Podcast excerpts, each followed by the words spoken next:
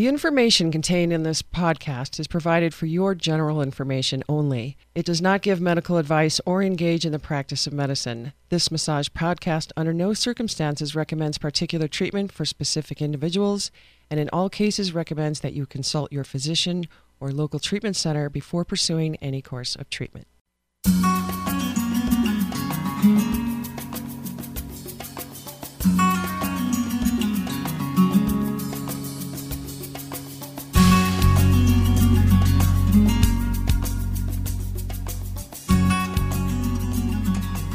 Hello, and welcome to episode 24 of our massage podcast.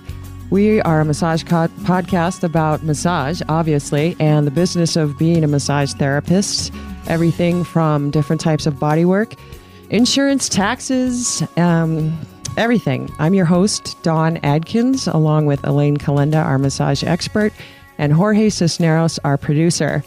We're massage therapists in the trenches. And so we're here to bring all kinds of information to those of you who are maybe just starting as therapists or who have been in the business for even a while and maybe have, need some fresh ideas and thoughts on massage world. You can find us at massagepodcast.com. Please leave us a, an email on our contact page, or you can leave a voice or text message at 303 656 9860. You can also follow us on Facebook and Twitter, of course. Um, today we have a wonderful guest. He's also been in the trenches for quite some time. We have Dirk McQuestion. He is founder and CEO of MassageSpecialist.com, located in Boulder and Denver. He's been doing massage for 16 years, and he's here to share our thoughts of the standards of massage in the business world and what's uh, the future of massage and what's happening as far as education and the quality of therapists that are out there. Dirk, thank you so much for being here.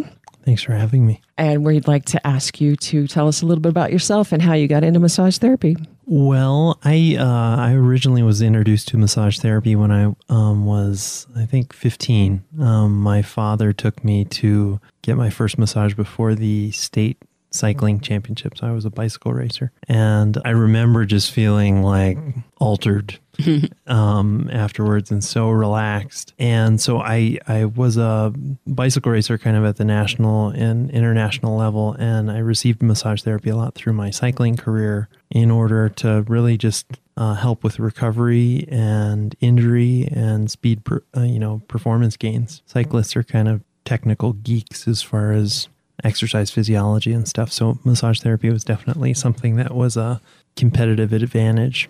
So I thought, what a great career.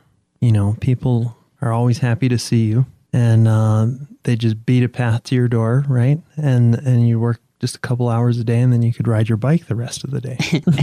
Good plan. Yeah. Which turned out to be, you know, a little bit of a stretch from the truth, but Yeah, I think we all start off that way. All right, I'm just going to work a couple hours a day. I'm going to make great money. I'm going to play, play, play. But we know that is um, not the case, correct, Dirk? Well, it, there's still room for play. Right. There always has to be room for play. But what we find is that we get, if we're good at our work, we get inundated with clients and they take up that time. You can't say no to them, you know. Yeah, and I, I think it's uh, I, th- I think what a lot of people don't realize is it's a business just like any other business, Certainly. and so it, it really is how you shape your life and how you make your career fit around your life, uh, as well as you know reach your financial goals. And What was your massage therapist like in those days? I mean, where did they, do you know where they went to school or? um, her name was actually Laura Jan Brooks. If you're out there, Laura, Hey, Laura. You're my inspiration. She actually was a physical therapist that became a massage therapist. And she uh, was a solo practitioner and uh, was working with our cycling team. She actually eventually got married to the director of my cycling team, Scott. And she was just very detailed and proficient. And I think she actually went on to work for Deepak Chopra at his clinic out in San Diego. Ah, Very cool. Now, did you have a degree in something else before you went to massage school? Um, actually, I am a twice dropout from yeah. college. I uh, I started out studying business at San Diego State, and then I I took my first accounting class, which then made me decide that I wanted. to do. I did that switch too, accounting. to, to Mhm. biology. um, and so uh, I took a human anatomy class and did well enough in the human anatomy class that I was asked to be a lab instructor the next uh, semester. Um, so I ran a cadaver lab. And so that really kind of opened my eyes. I, I was like, this is really, really cool. So I started, I actually dropped out of San Diego State after that to go race over in Europe. And so I lived over in Belgium for um, a year. And then after I, uh, uh, after I lived in Belgium, I actually returned to the United States. I actually quit cycling in Belgium because I developed asthma, um, and um, and so I, I kind of quit cycling and uh, moved to Colorado. Was a ski bum for about a year and a half, two two seasons, and then I decided that I wanted to. I, I thought it, that I wanted to become an osteopath, and so I figured massage therapy would be a great way to work my way through medical school and it would really teach me whether I really wanted to be with people in that way, you know, be hands on with people. Mm-hmm. So I went to the Boulder College of Massage, which was actually a place that Laura, my massage therapist, had said was a great school. Did she go there or did she go to? A, She did not go there, but she said, you know, out of the schools nationwide that have a great reputation, Boulder College of Massage definitely. And there you were. I mm-hmm. remember back then you were just a little guy. Yeah, You were just like that's a, right. Elaine was one like of my a- teachers. You were what twenty or? I was uh, or- 20, I think I was 23. Mhm. Yeah, I've seen that a lot of massage therapists who have evolved like you. It for me, it was also a, a means to another end. I'm going to go to massage school so I can make my way through something else for school, Right. and then ended up really enjoying massage. And as we know, things there's a lot more to massage than just being a massage therapist. And so you graduated in 1995, correct? Yeah, I graduated in January. and launched right into a business, Yeah. which well, think about his background. I mean, that did prepare him uh, in a way that Well, actually, I, I didn't launch right into a business. I, I actually started. I was in Boulder, and you know, as as you know, Boulder is chock full of massage therapists. Like you know, I, I joke in a seminar that I teach that there are more massage therapists in Boulder than anything else, and people decide then that- Starbucks. then boulders. right. The people drop out of massage therapy to be uh, they become lawyers because they couldn't make it as a massage therapist. no. So I I actually got out of school and I said I'm going to make it in this field. And a lot of my, you know, classmates were going and getting waiting jobs and saying, you know, I'll I'll wait until my practice gets developed, you know, and I'll work nights and whatever waiting tables. And I was like, you know, I'm not going to do that. I I'm just going to go for it. And uh, so I went out and I think I got two or three different jobs. One was at the Pulse downtown, which was this gym, and I I think I did one massage in the first month working there. There was like no business Back then and, and being a male yeah. massage Yeah, therapist. That's the um, thing back then, especially. it was it, it's definitely more difficult you know it, i would say the cards are stacked against you um 70% of the of the customers i think really you know either are homophobic or you know would be preferred to be touched by a woman and so i got another job at the same time at a hair salon and i think i might have done one massage so i you know and i said i can do better than this myself so i didn't have much money. Um, and so I had enough money to either rent an office or to rent a place to live. And so I actually decided to rent the office. And I was homeless for 11 months. And I slept in the back of my truck. Um, my my office had a shower, just in case those of you that are wondering Yeah. had a shower and a kitchen. Um, uh, but yeah, I, I just said this is going to give me an intense drive to actually make my practice work. And when I graduated from massage school, I actually had one regular client that I knew would come once a week. And so I said, you know, if normally in a normal job I would work 40 hours, I'm going to spend the other 39 hours marketing because I didn't have any place to go. So, but I didn't have a whole lot of money, so I couldn't couldn't take newspaper ads out or anything like that. So I I figured the only way that I'm really gonna be able to do this is word of mouth. So I have to figure out how to talk to people. And um, I think that's something that is not emphasized right now in massage therapy schools is, is communication. And, and let's face it, most of the people that come into the massage therapy profession, we don't do it because we want to get filthy rich. You know, I think that massage therapists tend to have kind of an altruistic nature. I mean, we get into the field because we love it and we like helping people. And and uh, the first problem that I really was confronted with was how do I do this? How do I actually talk to people about coming to see me without feeling like a used car salesman? Yeah, which I'm sure is a big issue for a lot of us. Oh yeah. How do we talk to people? So I had a lot of time sitting in my truck thinking, how do I do this? And um, at the same time, I, I was actually I was assisting classes at the Boulder College of Massage um, in anatomy and physiology, and and um, eventually neuromuscular therapy.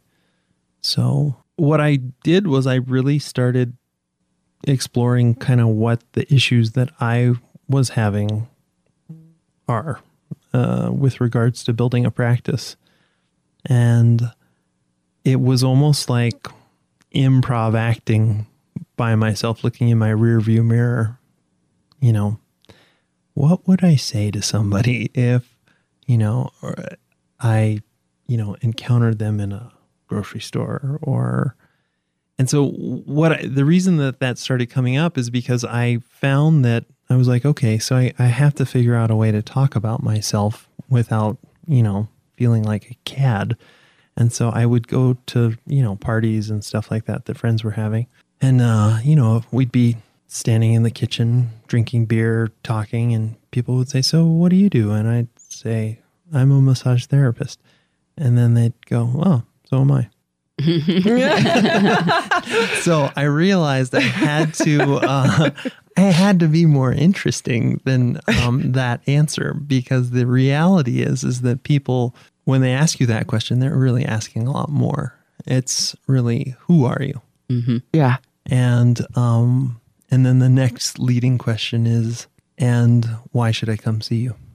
And so it, it's the the thing that we do at Massage Specialists um, is we actually put everybody through this communication seminar um, that really kind of explores these stumbling blocks that therapists commonly encounter about just their own confidence in talking in, uh, about themselves um, and how they actually explore this thing of you know really how can massage therapy be of benefit to to you And for those of you who don't know, so he's gone from his truck and his little office to 60 massage therapists working at Massage Specialists. Yeah, There's but- about 60. yeah Yeah.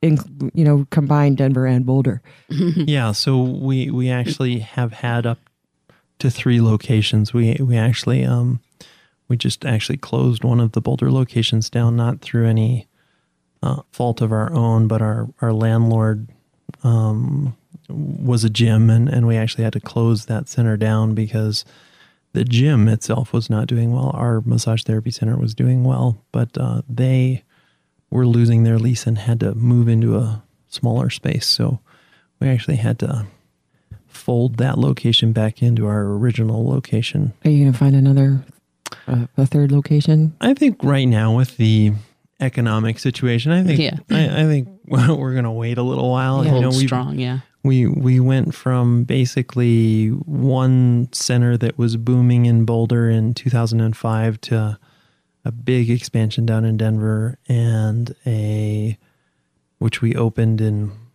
uh, 2000 and late 2006 and we opened this one Boulder Fitness Center uh, in January of 2005 so we opened two centers in 2 years and expanded to you know almost 22 treatment rooms you know in, Wow. in, in It's our very busy. locations So you have obviously created a a high quality a, a vision, and you, I know you have a vision of even higher quality than you've already set in at massage specialists right now. And so, what are some of the trends that you're seeing today in the massage therapy business and other chains that are you are finding disturbing? What is it that's um, that is bothering you about some things? Well, I, you know, the thing that I, I I'm finding is um, that I really believe that the there's been a lot of competition in the massage school industry, um, and there's a pricing war that actually is happening in the massage education industry where there are a lot of lower hour, lower priced educational programs. And I think the massage student consumer probably is having a hard time differentiating. Um, I think that uh, I'll, and maybe you can count, Oh, I'm just totally in agreement with you. It's uh, it's uh, you know, especially the community colleges that offer f- federal financial aid and Yep. you know a forty eight hundred dollar tuition uh, is you know for a lot of parents right away that's going to beat out the fourteen thousand Right. or ten twelve thousand dollar schools, which you know are much higher quality, been around for twenty five years plus, Mm-hmm. and um, yeah, they don't see the difference though when they walk into one of those places and they've got you. Uh, they give you a tour and suddenly you've enrolled. You know, they're Ye- also pretty yeah. aggressive. yeah, yeah so it's it's one of those things that the the outcome is you know i think and elaine you probably can speak to this more than i can but i you know i don't know what the median age is. I think the median age of people going into the massage therapy field 15 years ago actually was a lot older than it is now. Yeah, it was. and I think it's become kind of a, rather than a profession, it's more of a labor trade where people say, "Ah, instead of waiting tables, I could make fifteen dollars an hour at Massage Envy instead of ten dollars an hour at 7-Eleven or McDonald's or something like that." And so I think that's that's an uh, for a younger age set. I, I think that's an attractive proposition. I think what used to happen 10 to 15 years ago was you had, you know, middle managers and executives from IBM that were saying, wow, you know, i want to go from high tech to low tech. I, I want to go from high tech to low tech. I, I want to be in a different relationship with people. I want to truly be in a in something where I feel like I'm making a difference in people's lives and helping to change, you know, uh, people's perspective. So I, I think the I think this pricing war has really created this outcome in the massage school industry, which we are now seeing the downstream effect in the um, labor uh, market. Right. And As what, far as quality, as is- far as quality of of the people that I see applying, even my own school. Yeah, The you're Boulder- pretty tough on our students when they come over to do internships and stuff. He tells it like it is. I've had a couple guys come back crying, yeah, but uh, you know, but I say, well, he's telling you that you know you got to look at yourself and see on it. He's giving you. He's not mean. He's just giving you honest to pray. He's done this for years, and he can spot, you know, somebody who's not quite getting it from a mile away. And so, it, even though it is tough, it's kind of like tough love because you know he loves the profession, and so I, I try to um, you know, soothe them a little bit from that. But you've got, I, I totally agree with you in this sort of conservative view of trying to hold on to those old ideals that we still try and, in, in, in, insist that our students, um, you know, uh, develop their quality, not just of touch through their hands, but the communication skills and the softer skills that the other schools don't even have time for, never mind teach, you know. Uh, the 500 hour educational standard in this country in massage therapy is going up in almost every older school that's out there. There's not a lot of older schools that offer just 500 hour programs. A lot of them are also offering the option to continue or um, to go into an associate program. But an associate program doesn't exist right now in bartending school, in in um, you know uh, a lot of the trade schools, dog grooming, and this is where we, the category that we're at. We're a trade, and so the, we older schools and a lot of the educators were talking about developing and becoming more uh, part of the regional university. That's where we need to get in order to really become a profession that's in the healthcare profession that is clearly defined. But we're sort of all over the place right now. You can find a massage therapist at an airport, and you can find a massage therapist at an osteopath's office. Mm-hmm. So, and it's everything in between. Sure. what are you seeing a solution? How do you see a solution for this problem? Well, so I mean, a little more discussion of what I think's happening in the industry is I think that there, I, I think this this this co- competitive, uh, this competition in the massage school industry has been driven by a need in there there are some very low priced massage chain stores out there, multiple instances of them. And I think although that's great on one level because it's it's getting more people touched, I think my my big concern is that those masses of people that are are actually receiving touch now are receiving someone uneducated low quality touch that their their experience with it may be massage therapy as a field doesn't really do anything. Yeah. It's it's purely palliative or it's fluffy. I come across people like that all the time. Oh, you're a massage therapist. Oh, And yeah. just- well, I yeah. do that once a year. It's a nice treat. Yeah, and Yeah. just when we were getting through to people that this is not a luxury, that it is a necessity to be touched. Then we're uh, we're affected by the yeah, the just when we were getting through to them and we hit the mainstream, Mhm. this started happening.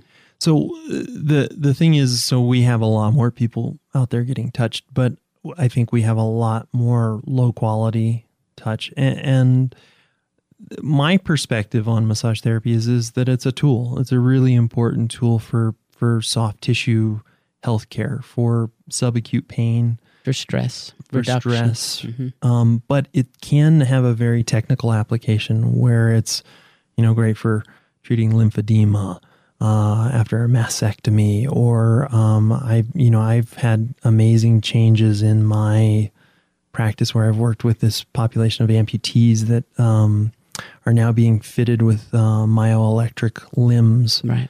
They're Where- so cool. Yeah, where where you know some of these patients came and they had been through just immense trauma like crush burn injuries and industrial accidents. They'd lost uh, a limb above the elbow. They had lost all function in their shoulder, and um, they're in you know consistent intense pain for years and then they eh, have an experience with massage therapy where not only do they get the function of their shoulder that they had five degrees of range of motion back to like 110 degrees of range of motion, but they now can lift the weight of their prosthetic limb. And then we are able to cultivate and develop, you know, uh, muscular conductivity and for myocytes where they actually now have a usable limb where they, they have a motorized hand that they can actually pick things up, pick a piece of paper up, which is, you know, really phenomenal. was unheard technology. of. Yeah. hmm So it's, I mean, these are things that are available through massage therapy that no other field offers. I mean, this one particular patient that I think about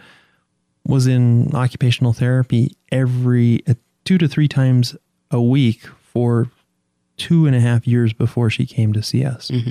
And within three months, we actually had full range of motion back in her shoulder and um, they the work comp system was originally thinking of kind of tossing her on the waste pile and saying you know she's incurable and she's milking the system to advancing her to like the most advanced program of wow she's a candidate for a myoelectric limb we're going to invest $150000 into this patient Right on.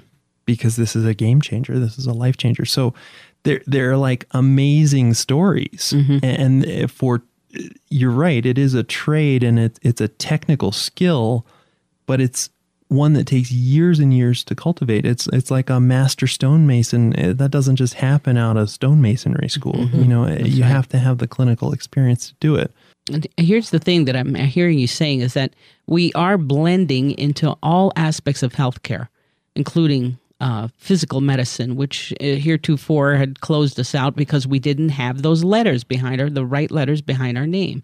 And I agree. While I agree with that, we also are an emerging profession, and we have to grow into our own uh, healthcare, you know, uh, degree, a proper degree. And uh, the thing is, yeah, I saw a guy walking in the park yesterday, and it was like they just put that limb on him and didn't really teach him how to walk again because he was hip hiking to the nth degree. And if he had had several sessions of massage therapy, he'd be able to drop that hip, bend that knee better, lift that foot off the ground without having to hike so much. How great can we blend into all of the occupational therapy? I mean, one- how I think we could, you know, that deserves huge research to see just how fast and how much more improvement people could make if we combine those therapies because they don't know what we do we don't know what they do but together uh, we could do great things. Yeah, I, I really think of massage therapy as you know pre physical therapy. I, I you know I, I think that we've we've bumped heads some with occupational therapists, physical therapists, because I think at some point, you know, in some realms they've felt like you know, hey, these people don't have as much. I studied for six years. I have a doctorate. Who's this person with Right, the right, you know right. the thousand The hour CMT. program or the you know Right. five hundred hours at school But the reality is, is that a lot of physical therapists, occupational therapists are actually starting to become fascinated and interested with our field because it is having such dramatic results. results, and mm-hmm. manual therapists are um, getting results in in areas that maybe they're not. Right. And a lot of physical therapists are studying manual therapy, uh, myofascial release in particular, trigger point therapy. And um, they've got to see that, that the results are there with that. Yeah, absolutely. And, and the good news is, you know, because we don't want to be a total downer. I mean, there are some so many good things, like so many more hospitals are hiring massage therapists. That's going to push the schools to increase that education because if you walk into a hospital with a 500 hours behind you, you're not going to have your medical terminology. You're not going to be able to read a chart and and understand blood count and things like this that you have to when you're working with cancer patients and things Eh, like that. And if there are any listeners who did come out of a 500 hour school, not trying to put you down. No, that's not the point. There are so many, and we've had this on the show. There are so many great other certifications. There's orthopedic certifications. Continuing Med- education. continuing education is key. That's how I did it. I had a 500 hour yourself program in educated. 1977, and I studied and studied. I still study. Uh, yeah, a- a- and I, I think I think most of us come out of school uh, really realizing how vast the field is, and, and Yeah. that it's just the beginning. I think the concern is for me is not that so many people are getting into massage therapy, um, or even that the expansion of the field with you know the franchise model of massage is that it's that the um, it's the attrition rate of of massage therapists and the demand of really the demand of the labor market is not such that um, they're gearing towards high quality models. Uh, it's really that they're gearing towards low quality models. When uh, the franchise model of massage came out, it's something that we had considered probably two years. I actually hired the guy that started Arby's to to look into franchising, and we started developing a franchise model for massage specialists. And what he said to me, which I will never forget, because it it was the thing that really made me decide not to franchise. It was one of the things that made me decide not to franchise. Was he said, you know, you're really too focused on the quality. He said you're doing a very high quality model and he said, You realize that you're not in the business of massage therapy anymore. You're in the business of selling businesses. And you need to come up with the lowest common denominator that you can sell and train a franchisee that is not a massage uh, a massage therapy insider, somebody that has never had any experience with massage. You need to be able to train that person in two weeks how to run your business. Mm-hmm. That's the business you're in now with mm-hmm. franchising. Right. And I looked at him and I said, Ken, I don't think I can do that. And you know, and to keep the quality of a massage, yeah, but like you're talking about, you'd also have to train somebody who's not a massage therapist how to deal with massage therapists and understand the psyche of all of us. Because we, like, you know, we've said in meetings before, we can be moody people, and it's not because we're refer- crazy, but I refer to it as herding cats. Yeah. That's usually I know it's a tough way. You know, you know, there's a lot of things about massage. Like we, we we're dealing with mental, physical, energetic aspects of all of these people who deal with the mental, energetic, spiritual aspects of all of our clients. And so it, Yeah, you know, it the can be really a tough environment for somebody who has no idea what massage therapists are like. Well, the reality is, is that uh, when I talk to people about managing massage therapists, when I talk to my managers, I said, you have to realize that we as massage therapists, you, you need to think of us like artists. Massage therapists think of this as a craft, as their art, as a as an outward projection and representation of themselves. It's a kinesthetic art of that they uh, exhibit in the world. It's it's how they do, you know, their work. And so when you talk to somebody about their work, it you're it's something that is very personal to them. It's their perspective on how to do body work. And so uh, they they think of it like, you know, you're you're that's the wrong color blue, you know. yeah, right. right. That's the right color. Don't tell me. Not the right color. Yeah. So, yeah, it is. It's very well put. I never heard it put that way, and I've always tried to describe that with very thing that you're talking about. That's very interesting. So just to backtrack a little bit about what we were talking about, you decided that you didn't want to head in the franchise way. Yeah.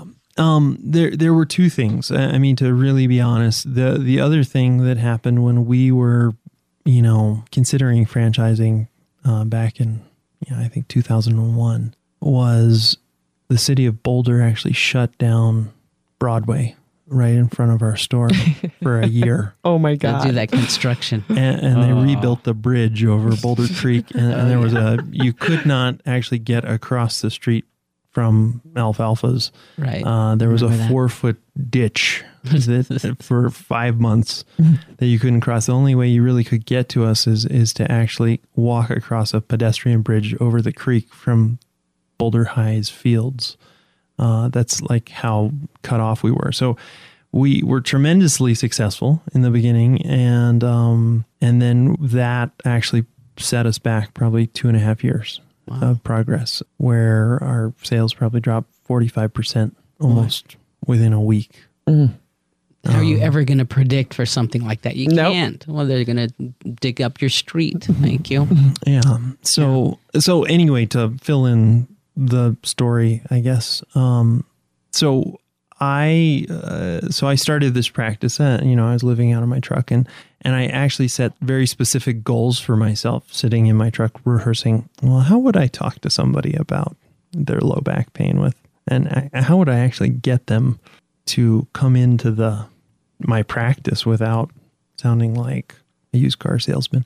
And so I would set these very specific goals like I'm going to get seven new people into my practice this week by the end of this week. And I would go out and I would actually try and have conversations with people. Um, and I would try and figure out how to be natural in that conversation. And I, you know, I was challenged by all these issues about like, well, how do I, I feel like I'm selling. I feel like I'm selling myself, I- you know, and um, all those insecurities about sounding Like a car salesman. like a car I, salesman. yeah, I know. Yeah. And and what would happen was the more I practiced, the more I learned how to speak about myself, um, the more comfortable I became. And as I became more comfortable, I realized some really important stuff. Like people are really intrigued by talking about themselves.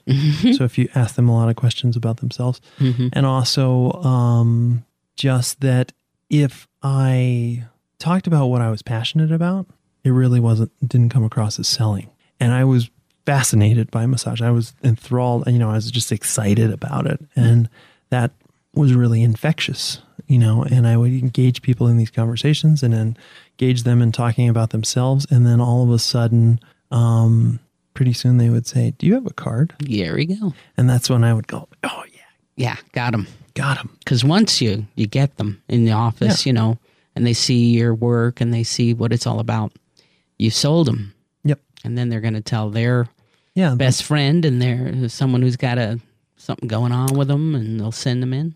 But the thing that I think most massage therapists don't realize is you have to get them in. You have to make the first move. You have to make the first move. And the fact is, you have to be spot on on your delivery. I say in this seminar that I teach to um, my massage therapists um, how many times are you going to go back to a massage therapist if you don't get what you want? Zero. Right. You got one chance. hmm And so if you don't nail, and then I say, so what does that client lose if you uh, if you don't come back? And they're like, well, you know, seventy bucks, an hour of their time. And I say, what do you lose? And I say, how many sessions does it take to actually? Uh, what's your goal? You know, twenty five sessions a week. How many people do you need in your practice to have a consistent business of twenty five sessions a week? Well, you only need 25 if they all come every week, right? Right. So, um, so if you lose a customer that comes once a week, let's say 50 weeks out of the year, you know, you just lost $3,500 when that client doesn't walk back. And then we see a lot of eyes get really big. Mm-hmm. So you have to think of it like that. And Right. it's not that each client is money, Right. but it's that a lot of therapists don't realize that if their delivery is not good, they're losing an opportunity, not just a monetary opportunity, but i i the the most expensive customer for you to get is the new customer. Mm-hmm. And so um, the number of new clients that you're able to drive through your practice is very critical.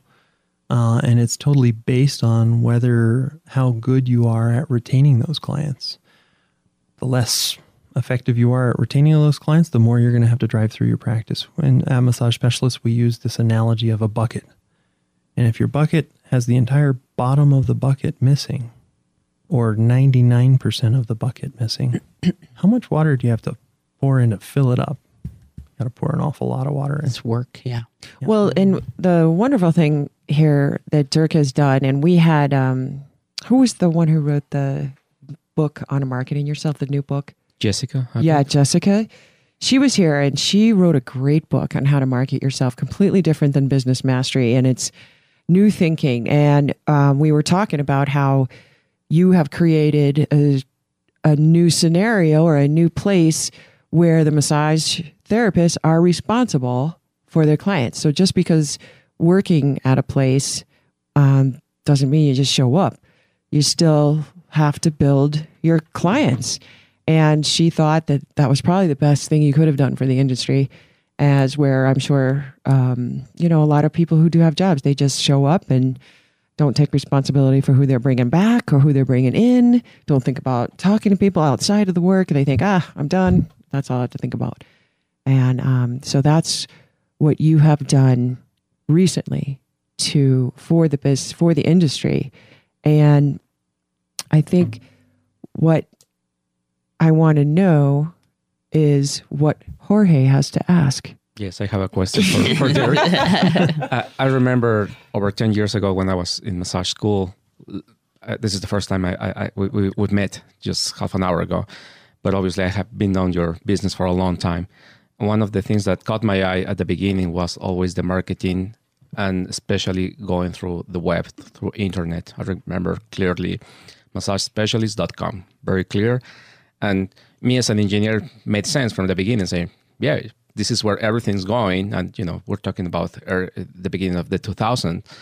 But still, I'm, uh, as of today, I'm still appalled seeing so many brilliant massage therapists or businesses who lack that presence on the web. So I wanted to ask you how important it's been for for your business uh, using the, the, the internet. Well, I may get long winded here. This is uh, more of the story. What so what happened um, was as I developed my practice, I, I basically within two months of um, starting to sleep in my car, I I actually built a practice of twenty five sessions a week, and um, within probably eight months, I was seeing thirty five sessions a week, and I was booked about two weeks in advance. And w- by the time that I started massage specialist, I was probably four or five years into my practice, and I was booked four weeks in advance, and I was doing almost 50 sessions a week. Um, and I said, this is unsustainable. I, I have to, I have to either, you know, raise my rates to a level that I feel like only rich people in Boulder could afford, which wasn't really the demographic that I wanted to work on. Um, or I had to start hiring other people. And so I started hiring other people, and this was before we opened massage specialists. And I, I, um, I start. I actually, by that point, I had actually gotten a place to live, and I was actually living in a bed and breakfast in the basement of a bed and breakfast. I was the night manager, and I got free rent, and I had been. I was saving my pennies for um, hopefully buying a house in Boulder or doing something else. And um, we started doing on demand, on call um, service for all the bed and breakfasts in Boulder and the Hotel Boulderado and stuff like that. Um, and then I started going out and I was actually contacted by Quantum Hard Drives, which is a hard drive manufacturer in Louisville. about because I had been specializing in repetitive strain injury and dealing with um, carpal tunnel syndrome and stuff like that. This is a, right around 1998. And um, I actually got asked to come out and do a presentation to them on um, what they could do on their assembly line to prevent repetitive strain injury. And I implemented an on-site massage therapy program, and that's when I started started staffing massage therapists out there. And then I started approaching other companies and came up with this idea um, of assessment, treatment, and re-education of worksite injuries. So I actually started presenting ergonomic seminars and return and exercise programs in addition to staffing massage therapists and doing ergonomic evaluations at companies. So this was right at the you know the lead up to the dot com boom and all of a sudden we had 25 different corporate accounts IBM Cisco systems level 3 communications Qwest um, NetLibrary we had all of these big companies uh, um, and so I had a client say to me, Why don't you build a website? And I said, oh, What? And have some hands on the screen where people would turn their back to the screen and pretend like they're getting a massage? I mean, why would you build a mas- website for a massage therapist? And uh, he said, No, no, just so people can get your information. And so I said, mm, all right, begrudgingly. Right. I, I, was actually really kind of against it. Um, but then I went to some of these corporate clients and I said, hey, what would you think about being able to schedule online? Not knowing at all what would it would take to do that. Um, I had no background with software or anything like that. And so they all were like, yes, we have to have online scheduling. So, and the reason that I wanted online scheduling was because I saw the possibility of decreasing the amount of overhead of having a person on the phone because some of the you know places that we were doing on-site massage we were scheduling 15 minute massages or 30 minute massages and it was taking 5 to 7 minutes to schedule that massage on the phone. So it was very cumbersome. I was like this cannot work. So I started exploring building a website with online scheduling, and I spent a tremendous amount of money on software development. But I believed in the leveraging that capability initially because I thought that it was going to save time, which it did, but that's not really the true advantage of the web. The true advantage of scheduling or collecting data online, and this is what Google and Yahoo and all is the data, the database, data mining, being able to actually look at statistical behavior of your clients and collecting information so that you can contact your clients, as well as optimizing resources. So, as we grew very rapidly and we had these multiple locations, we had a certain finite amount of equipment where um, we were trying to maximize the usage and utility of the equipment. So we wanted to make sure that if we had a massage chair going out to level three, if we, you know, we could do these 15 or 20 sessions and then have that equipment back so that we could go to Ball Aerospace. And so what became clear was that not only were we building something that was sustainable, I think the whole problem with selling your practice really is people go, okay, well, you know, this is your practice and um, how do I know that your customers are going to come to me if I buy your practice? Right. As a solo practitioner, as a group practitioner, you know, or as a group practice, part of the ability to sell your practice eventually is will it continue to run without you? Do you truly have a client base that will continue, or are you the magic behind the practice, Dirk, and what I did was I actually changed the name to massagespecialist.com because at that point I said, you know, I actually had started the company in 1997. It was called Corporate Health Systems. And I changed the name to massagespecialist.com because I really realized we're really massage therapists more than anything else. And that was, we, I was doing this ergonomics work and I was doing these um, seminars, but more than anything, massage therapy was growing much faster than any other segment of what I was doing, and I was the only presenter. So I real I, I said to myself one day, you know, I want to figure out how to make money while I'm sleeping.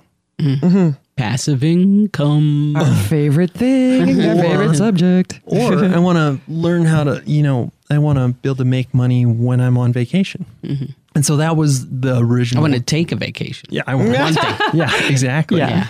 or I want to be able to go for more than a week without my practice suffering. Right. Yeah. Which so I really started to answer your, your question. Uh, I really started out thinking that it was to leverage my reception desk, but soon it became um, all about the data and real, realizing that we can start looking at practices comparing therapist A to therapist B and looking at what's happening in their practice to truly identify the the qualitative functions of their practice. In other words, what are they saying that's working or not saying that's working? And we can see how well you retain a client within 30 days, how busy you are, um, how effective you are at creating retention and frequency of, of your clients. And so that's what we've done at Massage Specialists is we've we've actually taken this data uh, base and started applying it to the qualitative questions of what actually makes a massage therapy therapy practice work, and then how do we train therapists instead of saying, "Huh, well." Therapist A, you know, we sent 30 new clients this quarter or 70 new clients this quarter, and they re- retained 5% of them on the surface years ago that was like wow this person's really busy. The reality was is they were a hole in the bottom of the bucket.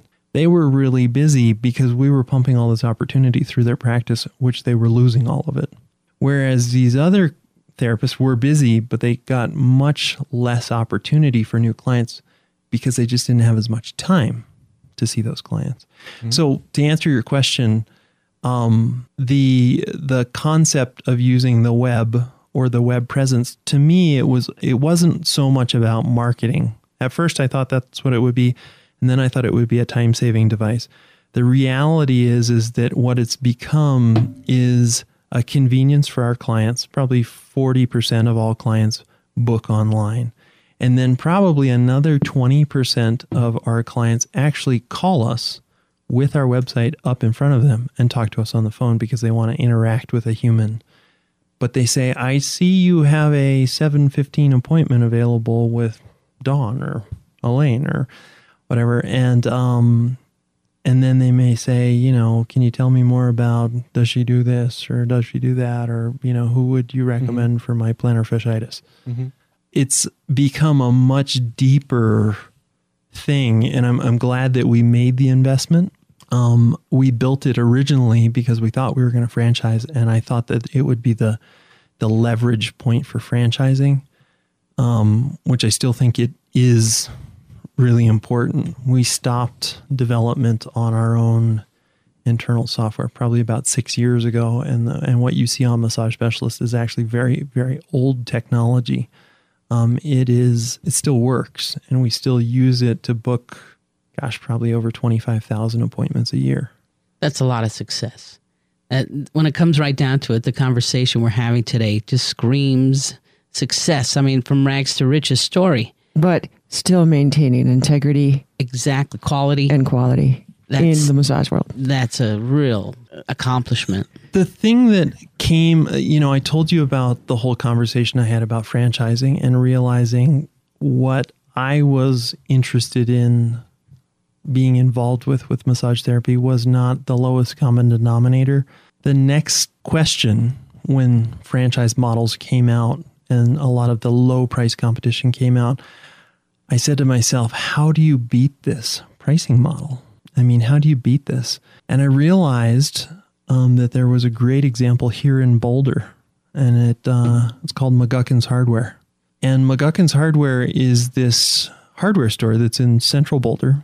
It's massive. Uh, it's probably as big as a Home Depot is, um, but it probably preceded Home Depot by 20 years. And the thing about McGuckin's Hardware is that you go into McGuckin's and there are all these old guys in green vests standing around in the aisles, and there is one guy on every single aisle, and that's his aisle. And he knows everything there is to know about his aisle. Mm-hmm. And he's worked at McGuckin's for a long time. And so I looked at that model and I was like, you know, how do you beat a low price franchise competitor? And the reality is is quality. You beat it with quality. You know, the answer is nobody can compete with quality. You know, if you've got better quality, people are willing to pay a higher price for it. McGuckins is more expensive. But it's so fun. I mean, there's no place like it. There's no place like it. And the fact is that you get what you want and you don't spend 30 minutes looking for a guy in Right. an orange vest. Mm-hmm. Right. And these odd things. You can find Yeah. the odd things, you know, the the the 50 year old grate that you need for your basement drain. You know, I went to Lowe's and I went to Home Depot and I, and I couldn't find anyone to help me and I got to ring a bell and wait. I went to McGuckins in 5 minutes he put it in my hand. Mm-hmm. Right. And it was the right thing and the you right paid price. a dollar more. You're gonna get, put- and not even probably going to get great advice on how to had fix yeah. things. Yeah. So, So- so I, I felt like you know that was um, that was a stunning realization. Is you know what we have to build is quality. What we have to focus on is quality. And in massage therapy, it's kind of it's counterintuitive because the reality is is that the way that you focus on quality is by having great therapists. And the way that you have great therapists is by training them. And the way that you hold on to the client is by holding on to the therapist. So you have to pay the therapist something that's a livable wage. You have to you have to treat the therapist like a deep investment that you're making because the reality is is that the company's the company's reputation is not going to hold on to the client. Massage therapy is a very sticky product. And people get stuck on their massage therapist. It's a mm-hmm. very, very Absolutely. intimate and personal relationship. just like their hairdresser or other people that, you know, Yeah. in the service industry. So from there, Dirk, we've kind of had a, a roundabout conversation, which has been fabulous. No, I mean, I think these are all things we haven't really covered in any of our shows. But as a business owner, your input, a successful business owner, at least I see it that way. Highly Yeah, I some- yeah, um, it's important to talk about the things we discussed in this show, and we have a tip of the week every show and a tip of the week for our therapists. And it can be anything that you comes off the top of your head like how to take care of yourself. Uh, last week nate said have fun.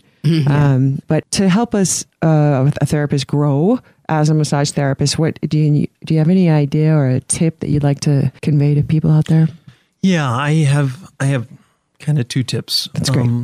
one is know what you know. It's the most important thing about exemplifying your expertise is actually knowing the limits of it.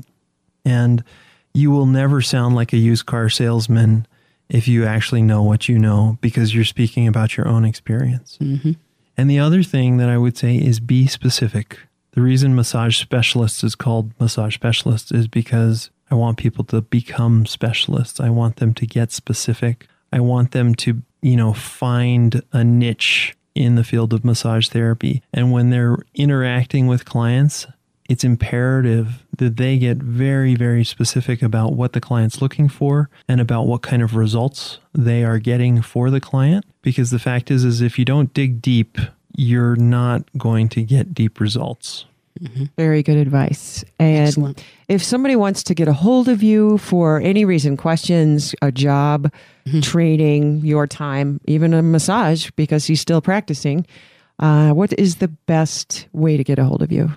I would say um, probably email. Okay. Um, Dirk at massagespecialist.com is D I R K at M A S S A G E S P E C I A L I S T S. Okay, and we'll And have we'll a post we'll that have on a our link. website. Yeah, we'll have a link not only for massage specialists, but we can also put a link for your website as well. Absolutely. And um, yes, so Dirk, thank you so much for taking your time out to come by and talk about everything you did. I think it was a great show, and there were a lot of things that made a lot of sense. And I think some people are going to be thinking about this and everything that you said, not only for themselves, but in the world of massage in general.